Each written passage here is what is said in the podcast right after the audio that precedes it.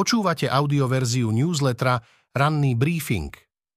Prehľad najdôležitejších správ z 1. januára 2024 pripravil Michal Deliman. Tento text načítal syntetický hlas, z tohto dôvodu môže mať menšie nedostatky.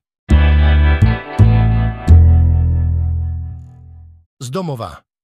Pre úrad vlády bude okrem Lindnera pracovať aj advokát Para. Z advokátskeho dua Smeru David Lindner a Marek Para sa ponovom stanú poradcovia na úrade vlády. Podľa zmluv budú pracovať pre úrad vlády celý rok. Mesačne dostane každý po 2400 eur. Mali by plniť úlohy zadávané priamo premiérom Robertom Ficom zo Smeru. Lindner je aj poradcom ministra spravodlivosti Borisa Suska zo Smeru a podielal sa na príprave nových trestných kódexov. Bývalý sudca pritom čelí obžalobe a čoskoro by sa mal začať proces, v ktorom ho vinia z nepriamej korupcie a zo zasahovania do nezávislosti súdu. Je aj obhajcom viacerých obžalovaných zo známych kauz. Nedávno sa stal šéfom predstavenstva Slovenskej záručnej a rozvojovej banky. Para je známy ako obhajca Mariana Kočnera, neskôr sa z neho stal dvorný advokát Smeru, ktorý bol nápomocný pri väčšine problémov predstaviteľov strany. Zastupuje aj oligarchu Norberta Bödora blízkeho Smeru, ktorý je obžalovaný vo viacerých kauzách, ale napríklad aj bývalého policajného prezidenta Tibora Gašpara, ktorý je poslancom za Smer. V minulosti para zastupoval aj Roberta Fica, pred rokom na paru špeciálna prokuratúra podala obžalobu pre založenie, zosnovanie a podporu zločineckej skupiny. Ešte počas vyšetrovania strávil dva mesiace vo väzbe, jeho právnym zástupcom bol dnešný minister obrany Robert Kaliňák zo Smeru. Súdy obžalobu pre predošlé pochybenia odmietli, policajti však paru naďalej vyšetrujú. Rok púšťania nahrávok, rok 2023 bol pre Roberta Fica aj rokom púšťania nahrávok. Na kompromitujúcich nahrávkach postavil aj svoju kampaň. Deník sme preto pripomína, čo v minulosti odznelo na tých jeho a či sa podozrenia z nich niekedy vyšetrili. Fico ovládol Facebook. Robert Fico v roku 2023 na Facebooku dominoval. Najlepšie to ilustruje fakt, že 10 najpopulárnejších politických príspevkov za rok 2023 vzniklo na jeho profile. Aj v celkovom počte interakcií bol staronový predseda vlády jasne najlepší. Rok 2024 nebude len o Lipšicovi. Vláda chce tiež deliť RTVS, aj ovládnuť fondy v kultúre. Nielen likvidácia špeciálnej prokuratúry a nižšie tresty za korupciu, ale aj rozdelenie RTVS, ovládnutie fondov na ministerstve kultúry, otvorenie súdnej mapy, či napríklad nová daň a nová sociálna dávka. Aj toto sú niektoré z plánov vládnej väčšiny na rok 2024. Niektoré zámery vlády Roberta Fica pritiahli v posledných týždňoch do ulic 10 tisíce protestujúcich ľudí. Opoziční poslanci robili pre vládne zámery v parlamente rozsiahle obštrukcie, odmietavo sa k ním postavili aj európske inštitúcie. Vládnu koalíciu to len trochu pribrzdilo. V podobnom tempe môže pokračovať aj v novom roku. A niektoré plány môžu znova vyvolať odpor občianskej spoločnosti. Úrad vlády zverejnil pred Vianocami plán legislatívnych úloh vlády na rok 2024. Ministri v ňom opisujú, aké zákony sa chystajú predložiť a veľmi stručne ich zdôvodňujú. Spísali sme prehľad najdôležitejších z tých, o ktorých už máme aspoň nejakú predstavu. Máme svoj hlas. Do nového roka vstupujeme s oprášeným poznaním, že máme svoj hlas a právo prejavovať nesúhlas s krokmi, ktoré ničia demokraciu a ten nám nikto nemôže zobrať. Je to otázka dôstojnosti, akým spôsobom ho budeme prejavovať, píše šéf-redaktorka Beata Balogová. Rok uťahovania skrutiek, zosilňovanie zovretia a Orbánovská centralizácia moci, normalizácia všade, kam vláda dosiahne alebo aj priamo nedosiahne, dvoje voľby a odklon od zahranično-politického konsenzu ktorý vydržal 25 rokov, sú asi najväčšie a najakútnejšie výzvy roka 2024, píše Peter Šuc. Naša krajina neprekvitá, máme exkluzívnu možnosť nezvyknúť si opäť na totalitný systém, neprijať Roberta Fica a jeho zvrhlé zámery za nezmeniteľný fakt a nestať sa tak spolutvorcami mašinérie. Neutešujme sa. Odporujme, píše Nataša Holinová. V krátkosti ďalšie správy z domova. Novoročný prejav prezidentky Zuzany Čaputovej, ktorý predniesla pri príležitosti 31. výročia vzniku Slovenskej republiky, mal silný ľudský rozmer.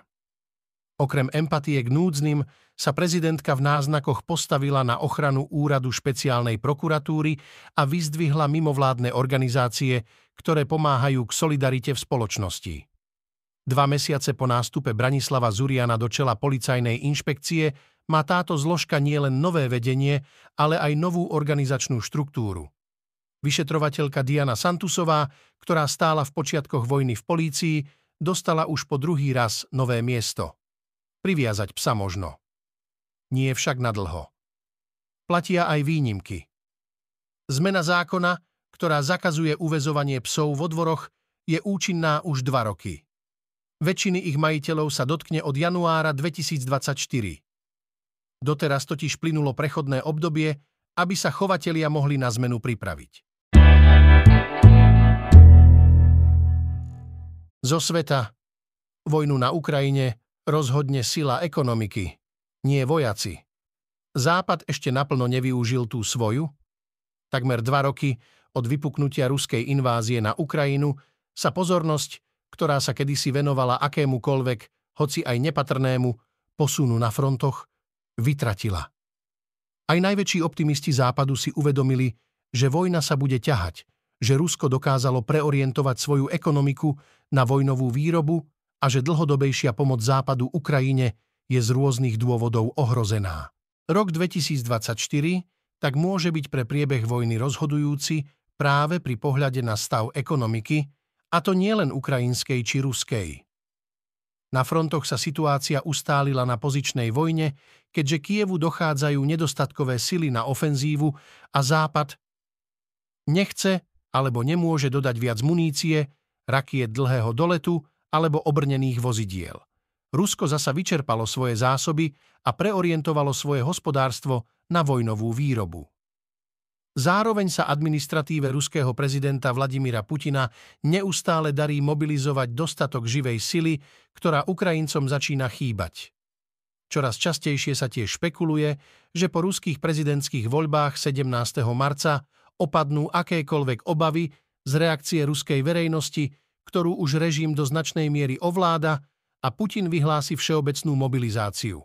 Rusko má jasné vedenie a jasný cieľ – viesť vojnu, kým sa nevyčerpá politická vôľa alebo zdroje západu podľa toho, čo nastane skôr. Západ má na papieri silnejšiu ekonomiku, ale nedokáže ju využiť na podporu bojujúcej Ukrajiny. Politická jednota sa nepremieta do jednotného úsilia výrobcov obchodné záujmy jednotlivých spoločností a vlastníkov stále prevažujú nad celkovým politickým a vojnovým cieľom umožniť Ukrajine zvíťaziť. V krátkosti z Ukrajiny. Ukrajina sa v roku 2023 stala silnejšou, uviedol v novoročnom prejave ukrajinský prezident Volodymyr Zelenský. V novom roku Rusko podľa neho pocíti ukrajinský hnev, jeho krajina bude mať k dispozícii viac ako milión na Ukrajine vyrobených dronov. Ruské pohraničné mesto Belgorod zažilo v sobotu najsilnejšie ostreľovanie od začiatku ruskej invázie na Ukrajinu. Gubernátor Belgorodskej oblasti Vyačeslav Gladkov tvrdí, že v meste pri útoku zahynulo 24 ľudí. Útok má byť odplatou ukrajinských vojakov za piatkové masívne bombardovanie Ukrajiny. Súčasné zásoby ruských striel, dronov a výrobná rýchlosť pravdepodobne znemožní ruským invázným silám vykonávať pravidelné rozsiahle vzdušné útoky na Ukrajinu, píšu analytici z Inštitútu pre štúdium vojny. Rusi však zrejme sú schopní konzistentnejších útokov pomocou bezpilotných lietadiel. Ukrajinská armáda postúpila pri Bachmute a pokračovala v pozičných bojoch s ruskými jednotkami. Geolokačné zábery naznačujú, že ukrajinskí vojaci mierne postúpili juhovýchodne od dediny Kliščívka. Ruská armáda však v Doneckej oblasti mierne postúpila severozápadne od Avdívky. Okrem toho ruskí vojaci dobili obec Dorožňanka v záporožskej oblasti. Viac ako rok potom, čo prezident Vladimír Putin povolal bojovať do ruskej vojny na Ukrajine 300 tisíc brancov, začínajú niektoré ich rodiny žiadať, aby sa vrátili domov. Manželky, matky a priateľky zmobilizovaných ruských vojakov začali protestovať a vyzývajú Kremel, aby im ich mužov z vojny vrátil. Z ekonomiky. Známy Kočnera aj desiatky miliónov z hazardu. Čo vieme o ministerstve z SNS? K 14 súčasným ministerstvám malo pribudnúť od 1. januára ďalšie. Ministerstvo cestovného ruchu a športu.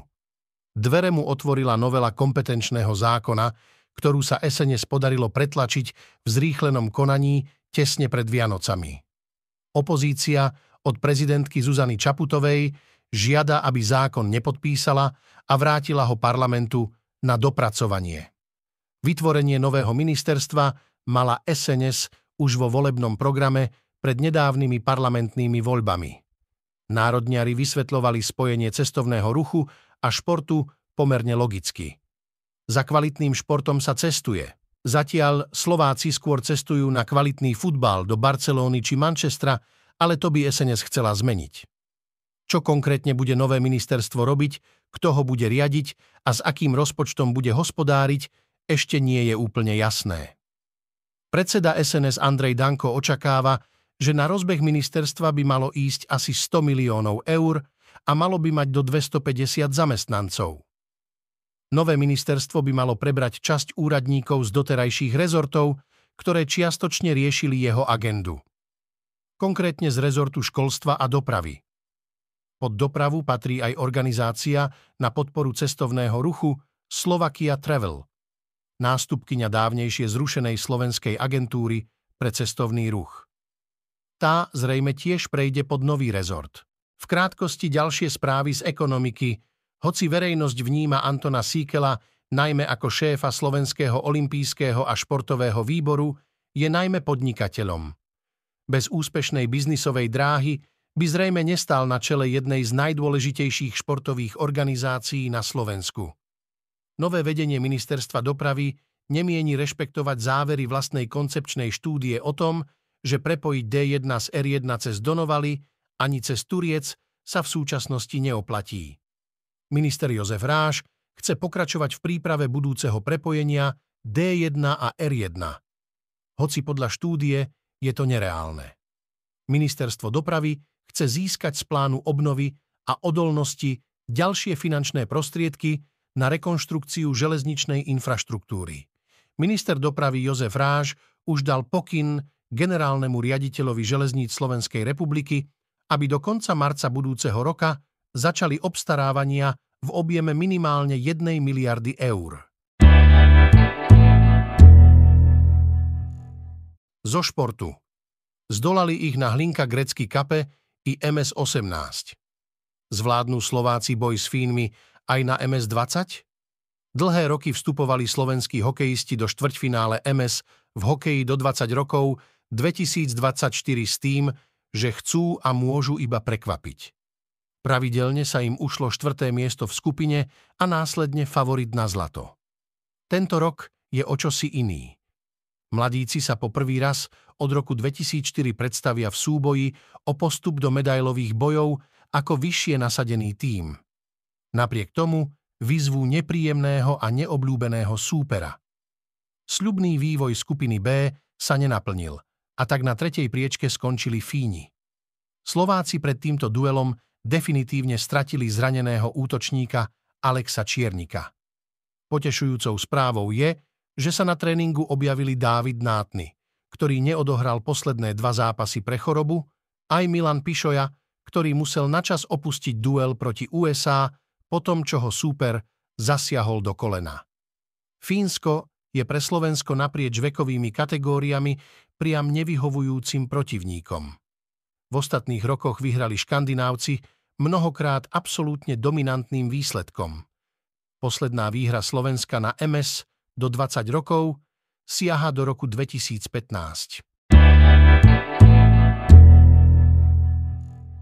Z kultúry. Je to mediálna samovražda, riadená deštrukcia. Depardieu mal oplzlé reči aj pri malom dievčati. Stal sa obeťou nevýdaného sprisahania. Je to náš otec, starý otec a strýko. Poznáme ho, v súkromí bol vždy jemný, cudný, až prudérny. Hovorí Julie Depardieu, dcéra francúzskeho herca Gérarda Depardieu'a. Za posledné mesiace sa už nazbieralo 14 podozrení, že sexuálne obťažoval svoje kolegyne alebo novinárky, no postupne sa začínajú množiť aj verejné vyhlásenia a otvorené listy, publikované v médiách, kde sa ho francúzske osobnosti zastávajú. To, že na jeho obranu vystúpila jeho dcéra, je pochopiteľné. No veľkú podporu mu zároveň vyjadrili herečky Catherine Deneuve, Fanny Ardent, Natalie Bay, herec Pierre Richard, speváčka Carla Bruni a najmä Emmanuel Macron. Spoločne tvrdia, že ho v načrtnutom profile agresora a násilníka nepoznávajú. Komentátori a analytici, ktorí sa jeho prípadu vo francúzskych médiách venujú, však hovoria, že dôkazov je dosť. Baže dokonca ich zopár ochotne poskytol aj on sám. V krátkosti ďalšie správy z kultúry. Ozzy Osbourne náhodne na YouTube natrafil na video s názvom In Memoriam 2023. Zapozeral sa, pretože si chcel pripomenúť, kto tento rok zomrel a prekvapený zistil, že do zoznamu sa dostal aj on. V najnovšej epizóde svojho The podcast sa to ponáhľal dementovať. Keď začne divák sledovať film Sedliaci, môže ho vyviezť z miery, aj keď si o ňom vopred čo to zistil. Vidí postavy, v ktorých cítiť základ živých hercov, ale jeho vnímanie prebije čosi iné. Výtvarnosť. Všetko je totiž premaľované a má podobu rozhýbaných olejomalieb. Po skúsenosti s filmami vo vianočnom televíznom programe, ktoré sa snažili o humor a pritom poukazovali aj na ľudské trápenia a hľadanie životnej rovnováhy, sa dá poľahky konštatovať, že väčšinu z nich táto futbalová komédia prekonáva. Dnes očakávame Slovensko nastúpi vo štvrťfinále hokejových majstrovstiev sveta do 20 rokov proti Fínsku. Dnes v histórii vo francúzskom mládežníckom časopise Pilote začali 2. januára 1959 vychádzať prvé komiksové príbehy Asterixa a Obelixa a ich galskej družiny rebelujúcej proti rímskemu impériu autormi boli spisovateľ René Goscini a výtvarník Albert Uderzo. Počúvali ste audioverziu raného briefingu denníka SME.